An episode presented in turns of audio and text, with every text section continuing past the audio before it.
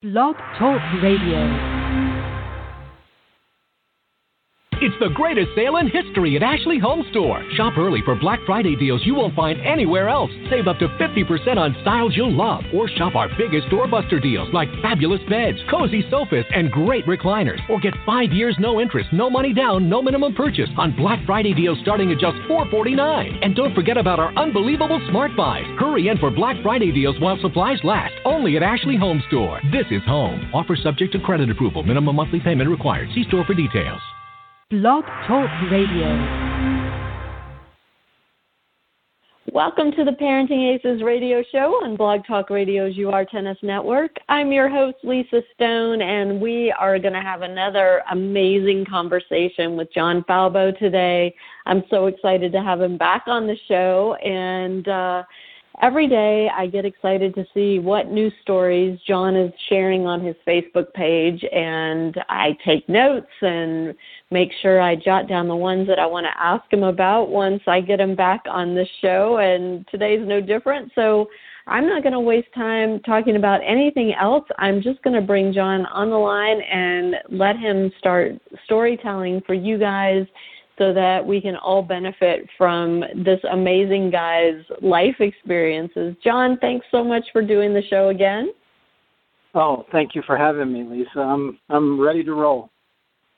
Awesome. Well, you've been sharing some really intriguing stuff on your Facebook page and so I don't even know where to start, but um, maybe let's start with an Atlanta connection if that's okay. One of the stories okay. that you posted was about a player party that that you played at um, that Patricia Jensen asked you to perform at, and uh, I believe Luke was there, and the Atlanta connection for my listeners who may not know this, there are a couple connections actually. Um, one, Patricia Jensen now lives in Atlanta and does the the ball kids for the BB&T Atlanta Open every year. Um, she, whenever anybody needs ball kids trained and organized for any type of event here, they go to Patricia and she makes it happen, which is so cool.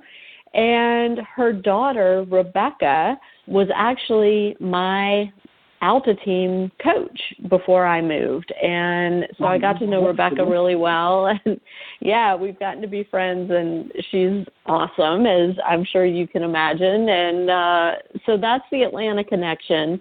But I want you to talk about this party that you performed at that seemed to really make an impact on the people that were present. So I'm going to just to jump right into that story. Well, sure. And you know, you mentioned Rebecca being your coach, and I don't know how many people know this, but she she won the NCAA championships in doubles when she was. I, I live in Lawrence, Kansas, at KU. You know, about six blocks from the university, because that's where I was an All American and played. But she she came about four or five years later and won a, a doubles championship in the NCAAs. So she was she was an All American here and an NCAA champion. And I watched well, she and Rachel, her twin, grow up, and I always knew they were going to be very, very good because they were watching Luke and Murph, you know. Exactly. I was going to say the doubles thing is in the genes, and for me, it was awesome having Rebecca as a coach because we're both lefties, and it's not often oh, that right. I've had the opportunity to have a coach that was also a lefty and could teach me some some lefty ways. So that was always know, really I Didn't know you were, I didn't know you were a lefty too. That's that's cool. That's yeah. very cool. Yeah, and and you know Pat has been to give you an idea how long she, you probably know this, but to give you your listeners and and the entire audience a chance to know how long she's been in the game. I remember being 12 years old, and Mrs. Jensen had this van, and it really was almost like a cargo van, if you can imagine that. And there was, I mean, the seating was you you may as well have had like a a steel softball viewing bench in the back of it. And there was no there was no padding, there was no nothing. And Murph and I had just played in the national indoors in Chicago, and we were riding back to uh, Grand Rapids in this van, and it was like probably midnight, and Miss Jensen's up in the front. She's jamming the music, you know, bumpity bump bump bump, going 70 miles an hour in a basically a steel-clad uh, cargo van, right? And within within days, we were headed to. There used to be McEnroe used to do an exhibition tour with Guillermo Vilas, and the Argentinian great, and it was one of the most successful exhibition tours uh, at that point in history in terms of finances and attendance and things like that. And so Ms. Jensen was always involved with the promotion of these kind of things. Uh, Luke would play beforehand, you know, in an exhibition like with Patrick McEnroe or with some people who were local there. And we got to watch all of this. We got to go to the matches. We got to view. We got to help with the different intricacies of the preparation. And she's just been in the game. I don't know how many people know how long she's been in the game. I mean, she's 30 to, you know, three to four decades, 30 to 40 years in the game. And for sure. A, and you yeah. lived with them for a bit, right? That was your connection? Yeah. yeah we lived together at uh in Grand Rapids at what was called the Mid American Tennis Academy. It was a fellow by the name of Don Dickinson who moved out to Tucson. He's at the El Conquistador, last I knew, in, in Tucson. And he ran what was called the Copper Bowl for the juniors. I believe turned into the Winter Nationals. Right. And so he, and yeah, and he was he went on um, eventually to the El Conquistador, ran their programs, and then ran the Copper Bowl, et cetera, et cetera. But before that, we were in Michigan with him, and in one room it was Luke and myself and then Murph came full time about six months later. So to live there, and to, Luke was my roommate for almost a year, and he was almost 16, and I was 12, and he taught me so much. He taught me how to string rackets. He taught me footwear thing. He taught me what to carry in my bag. He taught me so much because the guy worked incredibly hard every day. And every every weekend, Mrs. Jensen would come up, and she'd sit in the room with us, and we'd talk. You know, we'd talk. Hey, what's it going to take? What's it going to take to go to the next level? What's it going to take? Like, breaking the thing down. Like, hey, this is not really that complicated. You got to go out. You got to hit a ton of balls. You got to play tournaments. You got to compete hard, and most importantly, you got to want it. And on the weekends that she would come and then go back to Ludington, which is where they were from, I would actually go back with them and stay at their house. And their dad, Howard, I believe he played for the Giants, New York Giants, um, in football. And we would do some some what people now would consider outlandish things. We'd go back for the weekend and it would be snowing and we'd be running three, four miles in the snow, you know, and be going and doing they had a they had a court in their backyard and we'd be doing all kinds of drills. We'd be doing all kinds of just constantly talking tennis exercising. Um it was it was their life. And i learned that if i wanted to be good it had to be my life too. It had to be a lifestyle. It wasn't like go hit some balls and get good. It was like immerse yourself in the lifestyle. And the thing i respect most about pat and the whole family, they were never afraid to immerse themselves in the lifestyle. They are tennis people through and through. And if you know Rebecca like you do, you'll know she's she's tennis through and through. And it's in their blood, and I feel like it's in my blood too. So when you meet a kindred spirit like that, um, it's pretty hard not to respect them, you know? Absolutely. And I I totally get what you're saying. I I tease my husband that when I go to these college tennis matches, I feel like I'm with my people. and he laughs at me, but but it's truly how I mean it's it's what you're saying, you know, it's the kindred spirit. You just you're with people that get it, that love it the way you love it, that understand the the level of commitment that it takes and uh I think that's, you know, it's crucial and I it's interesting, and and I'd love to hear your commentary on this group of young professional players that we've got competing for the U.S. right now, um, and the fact that they are coming through as a group, much like the group you were part of, you know, and how important that is to have that camaraderie. Yeah, it's a great it's a great question, and and the what I was going to say before I address that too about I've been looking forward to for a month since we did our last show. I've been looking forward every day to talking with you for the simple reason that you just stated because I know you love the game, I know I love the game and we connect like that. And there's just there's no like there's no substitute for that kind of enthusiasm, you know? Um Absolutely. And as far as the group coming through just this past weekend, do you remember uh, a player? She was top ten in the world. Her name is Marianne Werdel. Yes. She works. She works as a. I believe the title is a performance coach out in San Diego for the USTA now. Uh, but she went to Stanford. She was top ten in the world in the women on the women's pro tour. She was an amazing player, and she and I knew one another growing up, uh, and we've reconnected on Facebook since you know, I guess, the summertime. And she hits probably once or twice a week with a coach named Woody Blocker. Now, the the backstory with Woody is, I, if you've seen a couple of my posts, I trained with Woody uh, when I was 15, 16, and 17. I think within a two week span, he saw me beat three eventual world number ones. So he he wow. helped me. Yeah, he helped me enormously.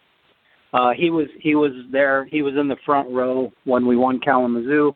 He he contributed so much to me. To Marianne, if it's not for Woody, everyone gives Jose Higueras credit, which was deserved for Michael Chang's French Open win in 1989, and very deserved. But I'm here to tell you, if it's not for Woody Blocker, Michael Chang doesn't win the French Open in 1989 because from the time the Chang started working with Woody in say 1986 through that period, uh, Michael made vast improvements. He won Kalamazoo in the 18s as a 16 year old, and while he was with Woody, and Woody is just a tremendous tactician. He he knows the game. He won the Orange Bowl himself in the era of Dick Stockton and Eddie Dibbs and Harold Solomon um, right before the Borg era. And so he's been in the game forever. Uh, he knows the game. Now, the reason I bring him up is because he's worked with Taylor Fritz since Taylor Fritz was like eight or nine years old. And a lot of people don't promote Woody. Woody's Woody's his own man. He says what he thinks. He never holds back. He's not politically correct, but he's a gem of a man. He's a gem of a soul. And so Marianne, I hadn't talked to Woody in several years, and Marianne Werdel hooked us up on on Facebook and also through text messaging. And I just talked to him over the weekend, and we were talking about Taylor Fritz, and we were talking about the very question you just asked about this crop coming through. And he made the comment. He said he was like, "Look, you know, it's not you can never say that there will be another generation that's going to win almost 30 Grand Slam titles. You cannot say that. But what you can say is it's the it's definitely the best crop that's come up in a long time. And so you've got them competing against one another, and you've got them kind of watching. You know, everybody's watching what the other one's doing. Everybody's being pushed that way, and I don't really consider like I don't consider the guys that are 24 and beyond. I don't consider Jack Sock and these different guys a part of that group. I consider the guys from 16 to like 20, 21 because the truth of the matter is Sock might go on and he may win a grand slam or more than one. He's very capable and he's a tremendous player. But the fact of the matter, and it's tremendous. You take nothing away from the guy. He's worked his butt off and he's a great player. But by 24 years old, if you go back and look at Pete and you go back and look at Andre and you go back and look at Michael and Jim, all the guys, by 24, it wasn't a question that they were going to be in the Hall of Fame. You know, from from their ages of 16, 17, 18 to 21, 22, 23, there were Grand Slams being won. There were world number ones. There were world champions being won, world championships. So I think mm-hmm. I don't really include that kind of group. And Steve Johnson is another one, like tremendous college career, tremendous player, uh, very, very skilled guys that are going to make a lot of money and are going to win a lot of matches. But but wait, as long as you don't categorize them with the greatest ever, then we're good. You know, and we're good because they're fantastic players. They've done really well but they're in their mid 20s, mid to late 20s in some cases. So the group that's coming up that's breaking through, like with Taylor going getting to the finals of uh, Memphis and losing to Nishikori. You know, he's he's busted through. You look at the ascent of his ranking, and it it tells you a lot if he stays healthy. And like Woody was saying, you never know. This this a crazy game, especially when you get to be a pro because you got all kinds of people gnawing at you and pulling at you and whispering in your ear what's best, etc. Things hold reasonably true. I think you hit it on the money, Lisa. I think I think this group has as good a chance as any group I've seen to really make a mark, what? and that means winning Grand Slams. Why do you think all of a sudden, after such a drought, and uh, especially on the men's side, that this group of young people has been able to reach this level. What do you think happened? Well, I think it's probably a combination of things. I think you've had guys like Woody in the trenches for 10 years you know, literally like that nobody knew about. Mm-hmm. So it seems mm-hmm. overnight with some of the guys. But you've had different coaches that are many times they're not part of the USTA. They're they're running their own operations. They're in the trenches. Nobody's really noticing them. They're putting a lot of free time in, you know, that they're not getting paid for. Uh, and that's kind of the overlooked uh, ingredient is you have parents, coaches, you have you have these teams of people that are really doing thankless work for eight to ten years. Nobody really knows about it. They're contributing to the development of the child as well as the player. And I think that's what you're seeing. I think you're seeing a result of several years of work. And I, I think it sinks in any competitor when you're hearing like McEnroe on TV saying how bad American tennis is. And I, like the the head the GM of player development is named Martin Blackman. Now Martin is an unbelievable competitor. We would we would have matches on the back courts at Bollettieri's, and he and Andre, myself, David Wheaton, they we'd be going at it for three and four and five hours. He's an unbelievable competitor he was he broke through even before Andre or I, junior wise and pro wise. You know, he won he qualified and won a first round match in Philadelphia at the Philadelphia Tour event when he was 15. So wow. he he's a tremendous yeah he's a tremendous competitor. So if you think he's not sitting at home and he hears McEnroe or he hears somebody else arrogantly say, you know, U.S. tennis sucks or this and this and this, and you don't think that lights a fire under him? And then you think you have guys like Woody and different independent coaches that are hearing this and being flogged on a yearly basis that how how much better Europe is and and which factually they have dominated. That's a fact.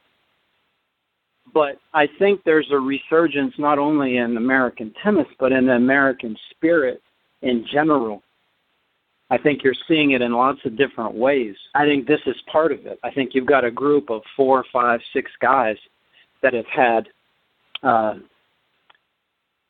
strong strong parenting from at least one or both parents, which is essential. Because if you look at the great players, they had at least one very strong-willed parent. Because you don't you don't do this what, thing without. What do you mean by that? Can you can you elaborate well, on what you mean by that? Because I I you know we hear that, um, but at the same time we hear tennis parents are a pain in the ass and nobody wants to deal with us. So well, and, and, what do, and what do you best, mean? Well, the best coaches, to me, understand that a strong-willed parent will back their child up at the same time as working with the coach. And when you take a parent like Mr. Agassi, and you take a parent like Mr. Sampras, Mr. Sampras was incredibly strong. This guy was he was an engineer, he owned a Greek restaurant, he was an entrepreneur, he was soft spoken, but he was unbelievably strong. Mr. and Mrs. Chang, incredibly strong willed parents. You know, Mrs. Courier, there every single match. Every single match. And working. She she couldn't hit the ball that great. She could feed Jim. She could toss balls. To, she was down to do whatever. Mrs. Jensen, incredibly strong. She and Howard, very strong and so you see some of the guys that in their are in their mid 20s now that are Americans, mid 20s, early 30s, and there's there's there a lot of them are nice people, some are not so nice people, but the strength is reasonable, but I don't know that it's the type that you can grow up with and be like, look, this guy's going to be in the world or one of the best in the world because when you get out there and your performance, sometimes it's the loneliest feeling in the entire world. The loneliest. And if you don't know, if you don't know that you have someone who's so dear to you that's going to have your back no matter what, there's a breaking point for everybody mentally. And when you get out there, when you're Luke and you look over and you see Pat sitting there Pat's not breaking for anybody, and that that translates over. My dad, whenever I would look over and see my father, I would feel uh, I would feel instant surge of energy. You know, whenever Andre would look up at his dad, he would feel instant surge of energy. Now, are they tough? Are they difficult? Yeah, they're difficult because they like to get stuff done. And you're not just going to sit around and and go according to the crowd like lemmings. If you want to get stuff done. So are they difficult and a pain in the ass? Yeah, I agree with what you said, but the upside is, look, when we're in difficult situations and stuff's on the line, we need people in back of us that are not only going to push us, but that are going to stand up for us and believe in us.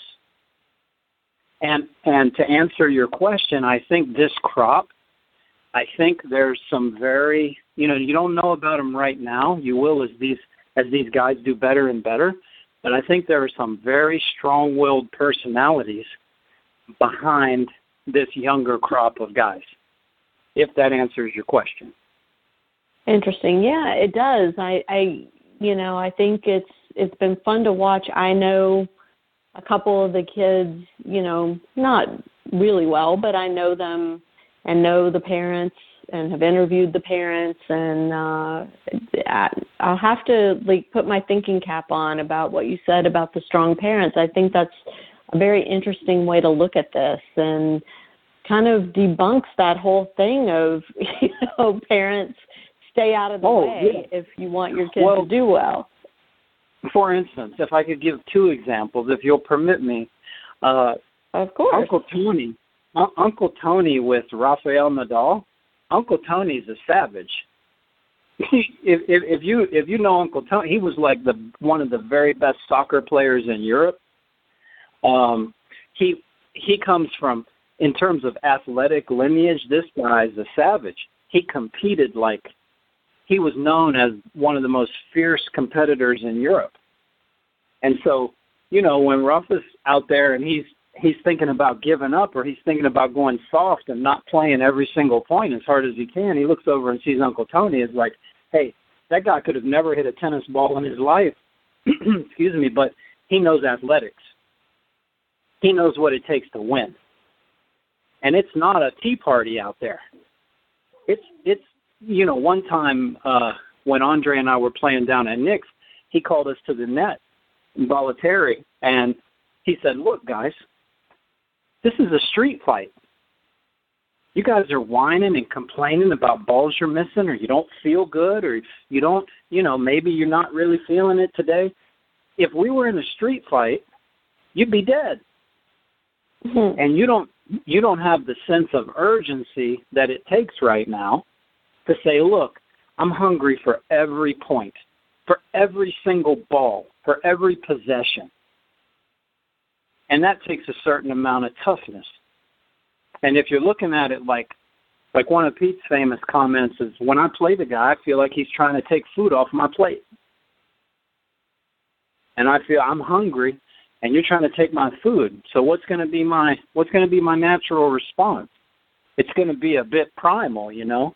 Like, look, let's get after it. If we got to grind, if it's got to be ugly, if we got to make an extra ball, you know, if we got to come in when we're a little uncomfortable, whatever we got to do.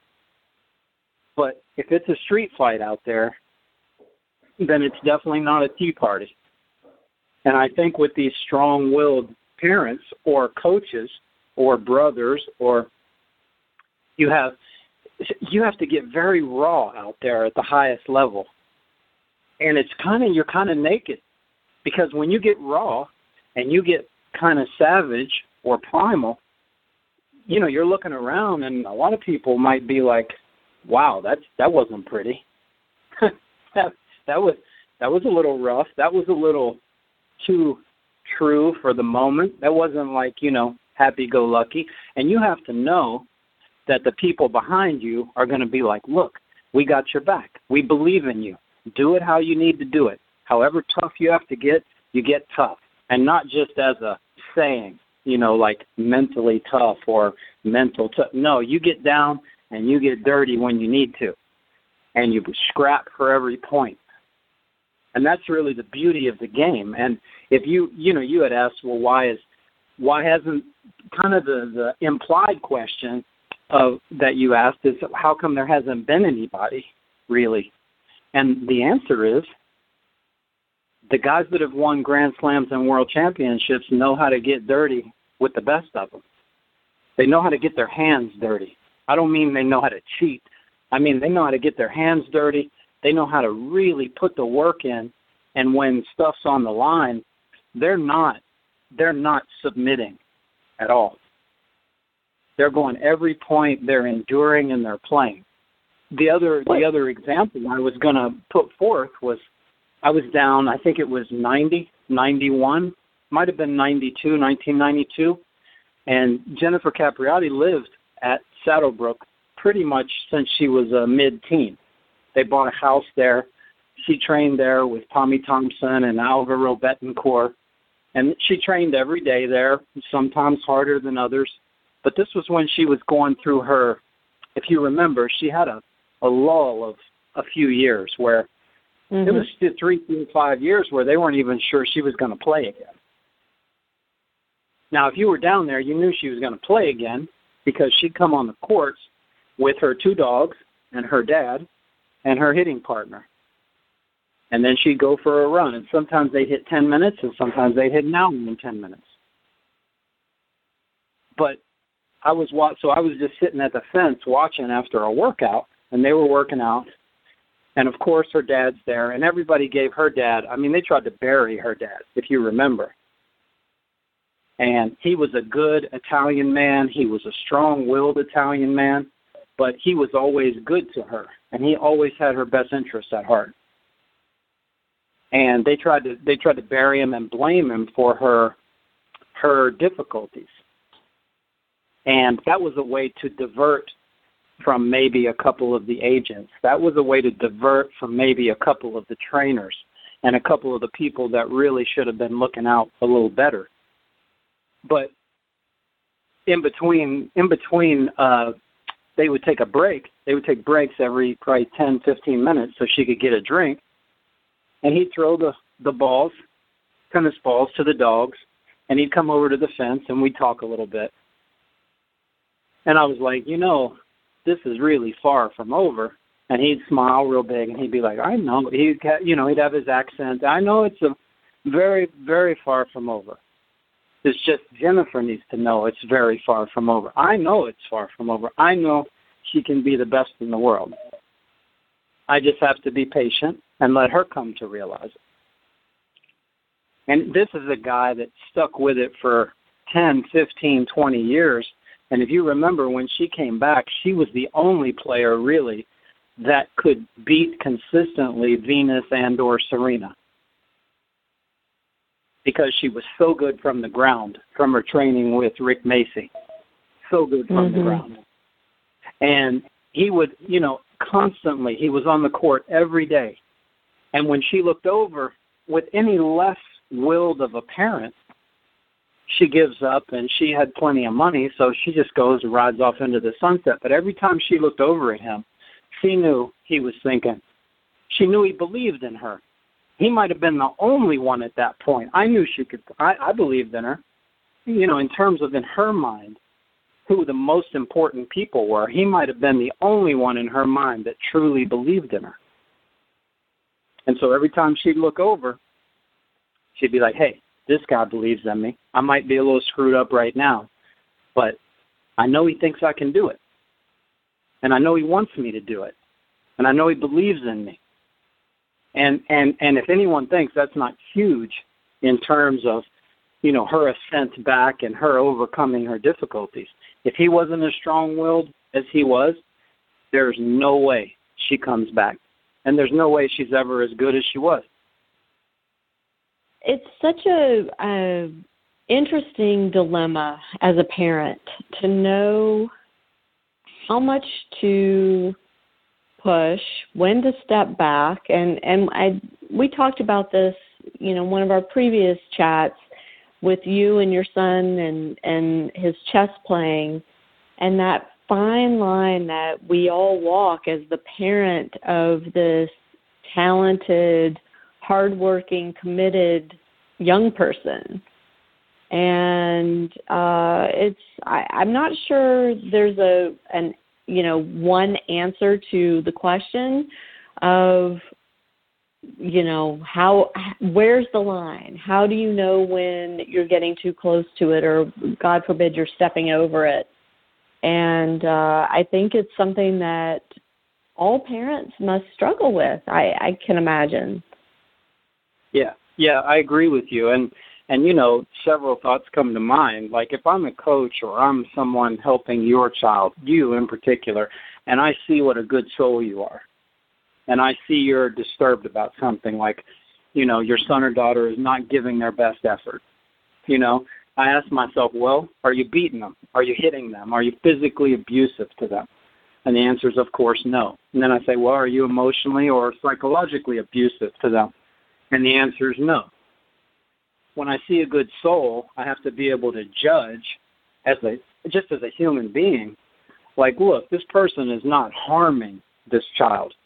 Now, are they pushing them? Yeah, I mean those definitions have changed over time. When when my dad in the 19 1920s, if he stepped out of line like I see some children step out of line and tried to like run the household, he would have gotten swatted in the next week. You know, he would have literally sure. gotten either punched or spank. It wouldn't have been a spanking. It would have been a stern, like you know, whack. Mm-hmm. And so these these definitions change over time. And to me, you got to be able to determine and differentiate. Like, look, is this is this parent harming? Are they physically or mentally in any way abusive? If they're not, pretty simple to determine. That's a pretty extreme thing to determine. If they're not, then it comes down to okay, what level are you going to push? And I don't think any parent should ever feel bad about pushing. Because we live in we live in a society in many ways that encourages mediocrity.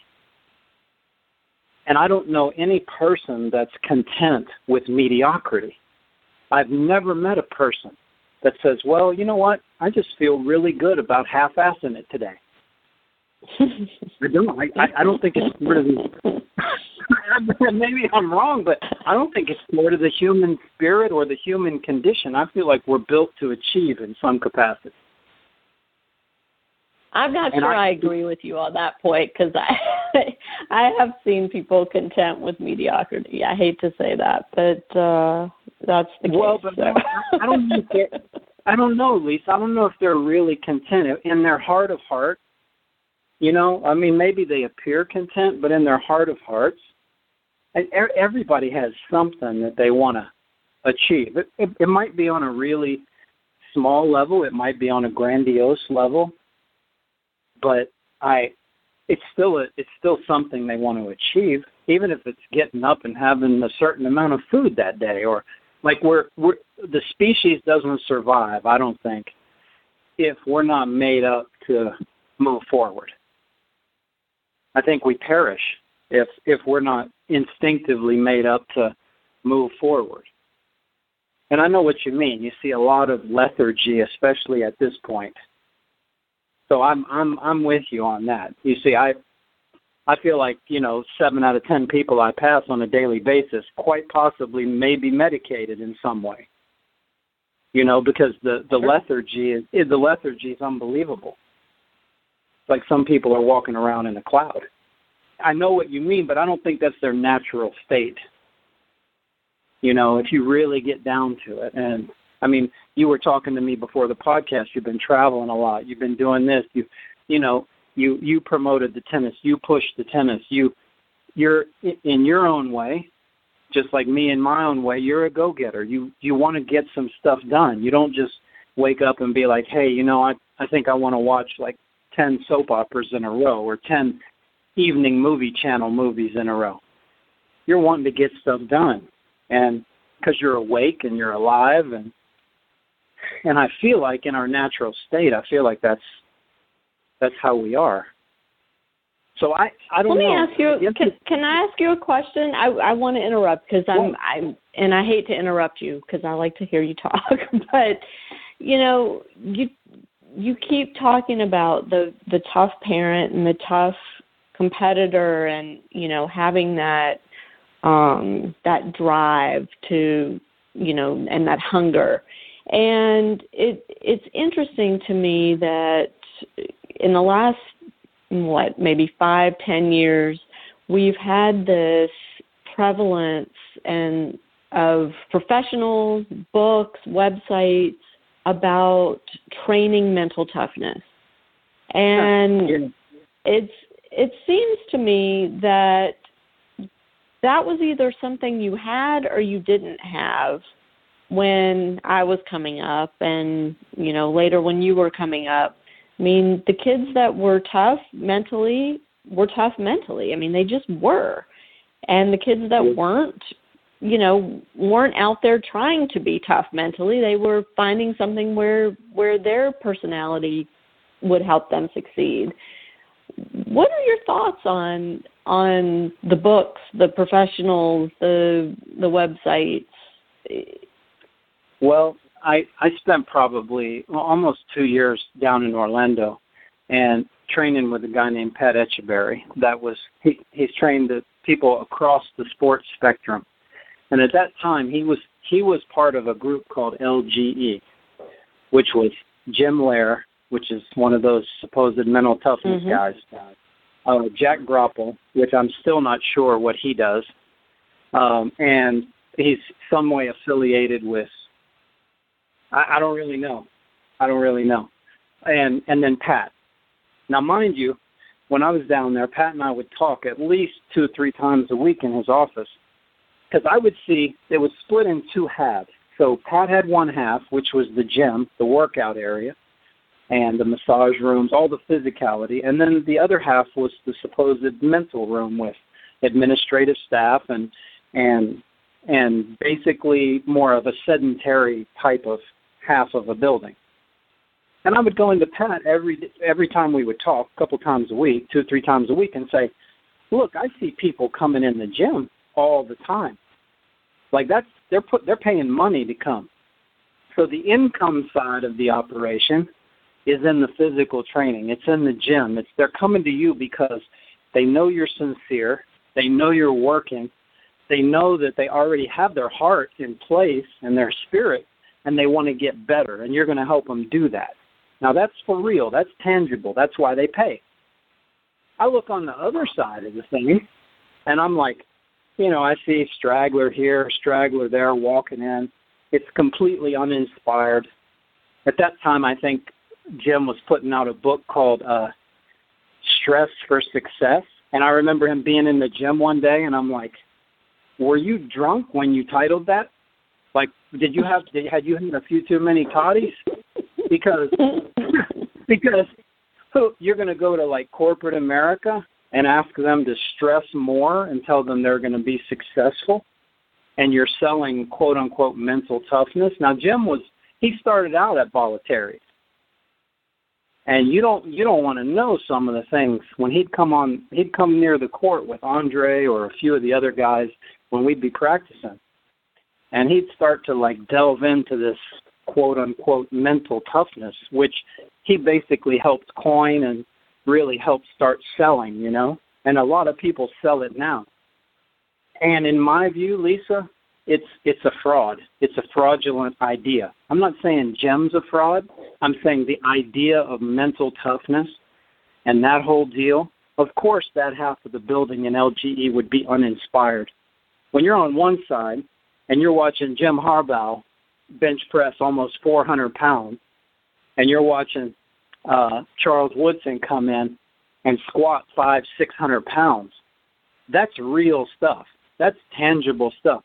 If that if if you've ever had a squat bar on your back with any kind of weight on it, you're do or die at that point.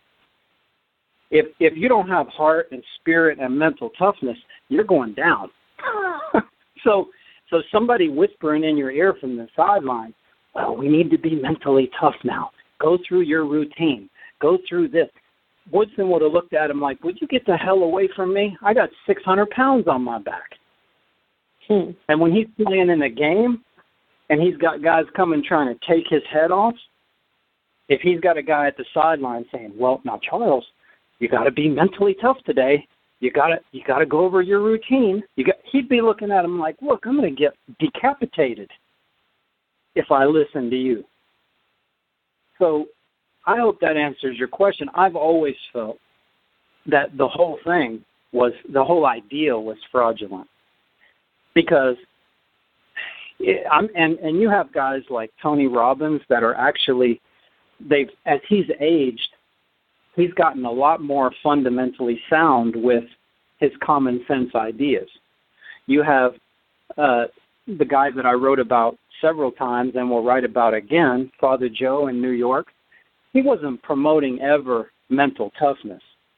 If he's working with Muhammad Ali and he says, "Now, Muhammad, you we we really need you to concentrate on the couple routines we worked on today. He's like, hey, you know, this guy's about to he's about to kill me. He'll kill me if he can. So I'm not thinking about mental toughness. I'm thinking about in my mind I'm thinking about seeing the outcomes that I want. I'm thinking about getting in touch with my real motivation, with why I'm doing what I'm doing, with all the hard work I've put in, with why I love what I love with who's dear to me and and I play for myself, I play for them. What's what's my inspiration? What's my motivation and how can I see the outcomes that I want? Now that's real stuff. This other But where did about, you develop that stuff? Where did you develop that stuff just through life experience? Did you develop that stuff because you had a coach that guided you that way or a parent that guided you that way? I think that's the question, you know, because not every kid has that instinctually. Yeah, I agree. I agree, and and and you you hit on a couple of ways. Maybe it's a parent, a strong-willed parent. Maybe it's a coach. Maybe it's a friend. Maybe it's someone in the family. Or, but the idea at least has to be introduced of, look, this is a very rugged pursuit that you're going after be it athletics or anything you want to really achieve. It doesn't matter if it's scholastic, athletic, academic, it doesn't matter. If it's rugged and it takes a lot of work and a lot of patience, yeah, it helps if you have at least one person that can say, look, this is going to take an enormous amount of effort here. Let's get honest about this. To see every day when you wake up and every night before you go to bed, you're going to have to see what you want your body to look like, how fit you want to be, how how you can gain victory, how you can gain an edge, what you do well, and you have to sit with yourself and be very honest. And it really helps if you have one or two people that can sit and talk to you, not with some pie in the sky, uh, fantasy filled, you know, uh, monk in a chateau like structure on the top of the Alps. Not something like this but someone who can talk common sense to you and say, look, how much work did you do today? You know, have you seen what you want? You know, are you are you motivated enough? Are you ready to go to work again? Are you going to be able to dig yourself from this fatigue and really come up and say, hey, okay, I got to get the work done today? That kind of common sense, that kind of heart, you know, that kind of spirit. And that doesn't take, you know, a 400 page book telling me about all the synapses in the brain and what and all these different things. Because at the end of the day, I don't really know if I can control those synapses. I don't really know if I can control all the electrical. No one's ever figured out the human body fully. They can map the the they can do the genome and they can do the DNA all they want. But in my view, we're divine creations. So you know, no one really knows why the violin makes such beautiful music. But when we go to the symphony, we don't sit there and analyze it and write a 400 page book about it. We sit and we say, "Oh my God, that's that's beautiful." And so, I think some of it comes from the individual, like you say. There has to be a certain amount of it. I think some of it comes from the important people in their life not being afraid to say, "Hey, look, you know, it's okay to it's okay to be honest. It's okay to be scared. It's okay to to not really know you know, which way you want to go here in terms of, you know, is my forehand stronger? Is my backhand stronger? Am I fast enough? It's okay to have doubt. We work through that. And then let's get to some solutions where we can, you know, kind of get a roadmap to go after the thing. Well, that kind of brings us back full circle to Patricia Jensen. And I asked you about the party that that you performed in at the beginning of our hour together. And we never got to the party. So can you tell that story? Because I, I love the story. Sure, sure, sure. And we were, I think um, I had come from, I had just performed. I, I don't, well, and I should back up. Uh, the the reason I, the the main reason I have a, a website is just to list this uh, broad spectrum of life experiences because if you listen to one conversation with you and I, it's like there's there's a lot of pieces that are to the puzzle and if you don't have all the pieces you you don't know what fits where. Point in my life, I had one of the businesses I had was I was promoting a record, a hip hop uh, single and a music video and it was doing very well. The the single ended up selling uh, full count, like half price, wholesale, and full price. The majority sold full price, but we were looking at in excess of a hundred thousand copies sold. So wow. I mean, a hundred thousand copies for me is different than a hundred thousand copies for Tupac, because there was one year where because because Tupac made thirty cents a record, because he had a, an atrocious deal. I was doing it myself. So if I sold a, a cassette tape, which is what it was back then, and or a little later a CD, but mostly cassette tapes, and that cassette tape cost me total marketing, materials, packaging, everything a buck fifty. And I sell it for a value price of like ten dollars. Well, I'm, I'm my margin is so much better than a person that's signed to a record label. So that, at that point in my life, that was one of the businesses that we were doing. And I had just come from Philadelphia. They had a big tour event. I performed in the Spectrum that the night, a couple nights before, for like I think it was maybe 5,000 people in the Spectrum where the 76ers, the, the NBA team used to play before they got their new arena. And so we we come down to Florida and we're sitting in Pat's hotel room and we're just talking about what's going on with me, what's going on with her, what's going on with the boys. Because at that point, I think the boys were coming off the French Open uh, win, uh, and they had their own clothing line with Adidas. And so we're talking, and she's like, "Hey, you, there's a player party tonight. Do you want to perform?" And I was tired. I was, but it was all. T- it was most supposed to be all tennis people. So I was like, "Hey, I, that would be great," you know but I, I did say to her, I said, you know, this is not like your, this is not a tame kind of thing here. This is, this could get a little, it, you could get a little rowdy, you know, because it's not, it's not like there's, there's no, there's no quiet please from the umpire, and there's no, there's no nothing. It's, it's a free for all pretty much. So, you better get a good seat away from everybody so you can see things, but you don't want to be right in the fray because you know, you you never know what can happen. So she she said she was okay with it, and we went in and we performed, and I I both rap and DJ, so I was doing that, and I had a hype man there to help me with the crowd, and he traveled with me pretty much everywhere I went to perform. And uh, MaliVai was in the front row. You had uh, Lisa Raymond was a great doubles player. She was there, and her her partner uh, shoot, what was her name? Samantha. She won Australian girl. She won a ton of Grand Slams. Uh, Luke was there. It was it was really a who's who of not only tennis players, but there were NBA guys there. There were NFL guys there, and as those guys go, usually very beautiful flock of women follows. So and then you had models. You had you had all kinds of different celebrity type people. And everybody was just kind of sitting around having their hors d'oeuvres. And we got on stage and we started bumping to the music. And they were first surprised it was me. And then once once we got everybody going over the next 15 or 20 minutes, the place went absolutely berserk. So much so much so that they had to lock down the entire place after about an hour and a half to two minutes. They had to you rowdy tennis because, players.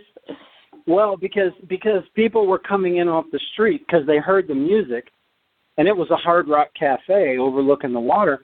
So they were hearing the music, and then they'd look in, and everybody had their hands up, and everybody was dancing, and every the the atmosphere was electric. So uh, they were coming in off the street saying, "Hey, I'm going to come into the party." So what started as 50 to 75 people in a capacity, hard rock capacity, was maybe 200, maybe 250. I mean, we had five, 600 people up in there, and wow. it was yeah, it was wall to wall.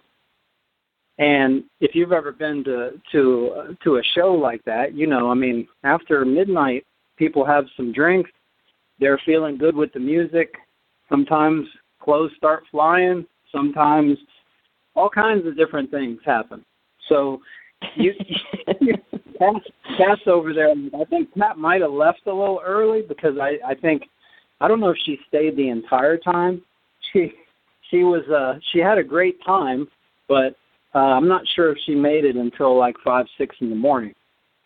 And we just kept going. And now at about one one thirty we stopped because I thought the show I thought I had given them enough. I thought everybody would you know get something to eat, go their go their separate ways. And we're backstage, and I'm I'm literally like starting getting ready to get change my dress and go out and enjoy the people at the party. And Luke comes back, and I was kind of stunned. And he, I mean, he's fired up, and he's he's got a beautiful girl with him. Uh, I would call it half clothed. She did have a dress on and some heels, but it, it wasn't. There wasn't much to the dress, and he was he was fired up, and he was like, "You have to, you have to continue." Like, listen out there, and they were they were like either saying "come back" or they were chanting my last name, or they, he was like, "Listen." I said, "Man, I'm I'm exhausted. We just got here from Philadelphia. We've been on You've been on stage for almost three hours. I'm, I'm. What do you want? What do you want from me? And he like he he got right up in my face and he was like, "Suck it up, man." He was like, "What do you think? Like, you think I'm not tired? You think we're not on the road all the time?" He's like, "What are you doing? Why are you being soft? Suck it up." And that was typical Luke. I mean, it was typical Luke. And I thought about it for like 15 seconds, and I was like, "Well, I'm not going to turn the guy down because he's damn near 200 pounds, evidently really enjoying himself." And I don't, I don't have the like. I'd rather just go out and perform, especially if that's what everybody wants. So I wasn't going to get into it with him like, "Hey, leave me alone, get out of here, whatever." Partly, I think, not so much because I was scared, because I knew he was telling the truth. I knew that as an entertainer or a performer, when you have something good going, you don't just stop. You know, you give you give as much as you can give, and whatever your return is, it is. But you give and you give, and then the returns kind of work themselves out. So I knew he was speaking the truth, and that's I think more than being scared. I mean, his eyes were big. He had Cookie Monster eyes. You know, he was like, "Hey, you're out there. We need you out there. We need for the party to go on." But I was like, I think more than being scared at all, I was just like, hey, he's telling the truth. And he's he's saying, look, you know, suck it up, fight through the fatigue, just like in a match.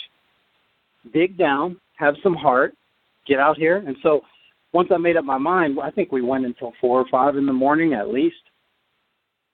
And uh, wow, everybody, yeah, they had they had a great time. I would see people at the tournament because I'd walk around Lipton with Pat and a few other people and check out some different matches and of who I wanted to see. And I'd see people two and three days later, and they'd be like, "Great party, man." a couple people would be like, "Hey, can you come to the next stop? can you can you do That's another awesome. party?" At the next... Yeah, yeah. Can you come over to Europe and do a couple parties over there? And so I think I think part of my inspiration for posting that was and and it kind of draws us full circle like you say you know pat instilled in the boys and the girls in the family she instilled this attitude of look whatever it takes let's get it done if this is what you want then let's work for it let's earn it and let's get it done and I was just thinking about, you know, because we have a reunion coming up here at KU, and the Jensens are coming in, and several several other people are coming in. It's in the next couple weeks, you know. And I was thinking about them. I was thinking about seeing them. I was thinking about all these different experiences, and I said, you know what? That experience really boiled down why she would take us in that cargo van, why she would be involved with the McEnroe and Vilas matches. Why she would get Luke, Luke and Murph. If, if for some reason they didn't have the money at the time, or if for some reason the schedule wasn't right, she found a way. She found a way. Now she's tough. She doesn't need a book to be tough. She's hmm. got heart. She's got spirit. She's just tough. She would find ways. Those boys, Luke and Murphy, and Rachel and Rebecca, none of them do what they've done without Pat because Pat's got that spirit. And so that's what was kind of motivating me and inspiring me to tell that story.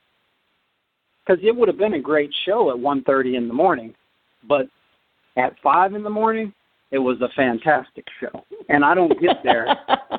you know, I don't, I don't get there unless he comes back and he's like, "Suck it up, man. Go." right. you know, like compete. Let's go. He pushed me. He pushed me. He's strong-willed. You know, like we're talking about. He pushed me, Yeah. Yeah. and and I'm grateful for it. I didn't particularly like it at the time. It was a little uncomfortable, but at 5 a.m. I sure liked it, Lisa. I'll bet. It had been, I'll bet. you know, it had been, yeah, it had been a great show, and we don't get that level of performance if he doesn't push me.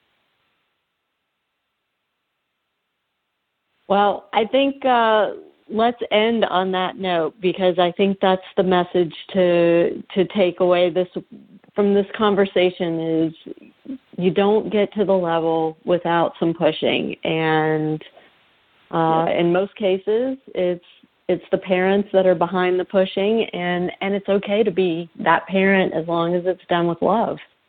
So, ah, well said, well said, well said.